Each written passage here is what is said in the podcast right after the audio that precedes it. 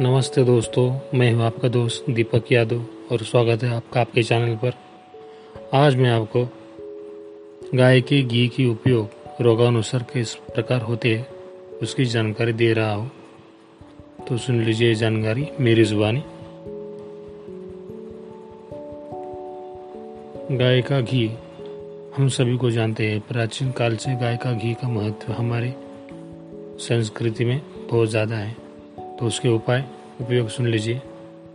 गाय का घी नाक में डालने से पागलपन दूर होने में मदद होती है। गाय का घी नाक में डालने से एलर्जी खत्म हो जाती है। गाय का घी नाक में डालने से लकवा का रोग भी दूर हो जाता है। 20 से 25 ग्राम गाय का घी व मिश्री मिलाने से, खिलाने से शराब, भाँग व गांजे का नशा कम हो जाता है।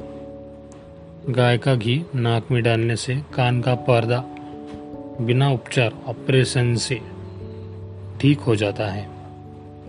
नाक में घी डालने से नाक की खुश्की दूर हो जाती है और दिमाग तरोताज़ा रहता है।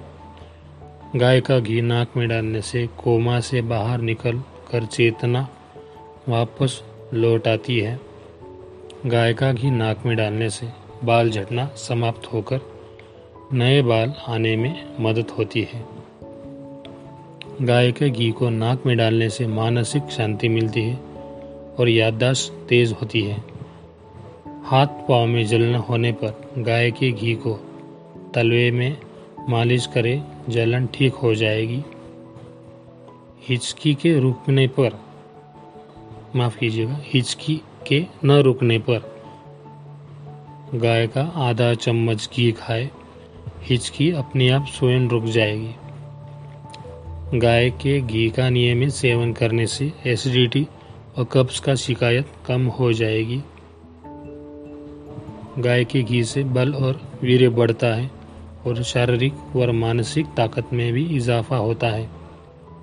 गाय के घी से बच्चों की छाती और पीठ पर मालिश करने से कफ और शिकायत दूर हो जाती है। अगर अधिक कमज़ोरी लगे तो एक गिलास दूध में एक चम्मच गाय का घी और मिश्री डालकर पी लें। हथेली और पाव के तलवों में जलन होने पर गाय के घी की मालिश करने से जलन से आराम मिल जाएगा। गाय का घी न सिर्फ़ कैंसर को पैदा होने से रोकता है और इस बीमारी को फैलने को भी अच्छे तरीके से रोकता भी है। जिस व्यक्ति को हार्ट अटैक की तकलीफ़ है और चिकनाई खाने की मनाही है तो गाय का घी खाए। इससे आपका हृदय मज़बूत होता है। देसी गाय के घी में कैंसर से लड़ने की अचूक और अद्भुत क्षमता होती है। इसके सेवन से स्तन तथा आत के खतरनाक कैंसर से बचाया जा सकता है। गाय का घी, छिलका सहित पिसा हुआ काला चना और पीसी चक्कर या बुरा, देसी खांड तीनों को समान मात्रा में मिलाकर लाड़ू बाँध ले प्रतिदिन प्रातः खाली पेट एक लड्डू चबा चबा कर खाए। एक गिलास मीठा गुनगुना, दूध घूट घूट करके पिए।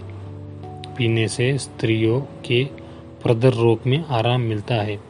पुरुषों का शरीर मोटा, ताज़ा यानी सुडुल और बलवान बनता है। गाय के घी की छाती पर मालिश करने से बच्चों को बाहर निकलने वाली बलगम से सहायता मिलती है। सांप के काटने पर 100 डेढ़ सौ ग्राम गाय का घी पिलाएँ। ऊपर से जितना गुनगुना पानी पिला सके पिलाएँ, जिससे उल्टी और दोस्त, दस्त लगेंगे ही, लेकिन सांप का विष भी कम हो जाएगा। दो बूंद देसी गाय का घी नाक में सुबह शाम डालने से माइग्रेन का दर्द बिल्कुल ठीक हो जाता है। सिर दर्द होने पर शरीर में गर्मी लगती हो तो गाय के घी को पैरों के तलवे पर मालिश करें, इससे सिर दर्द ठीक हो जाएगा। यह स्मरण रहे कि गाय के घी के सेवन से कोलेस्ट्रॉल बिल्कुल नहीं बढ़ता, वज़न भी नहीं बढ़ता, बल्कि यह वज़न को संतुलित करता है।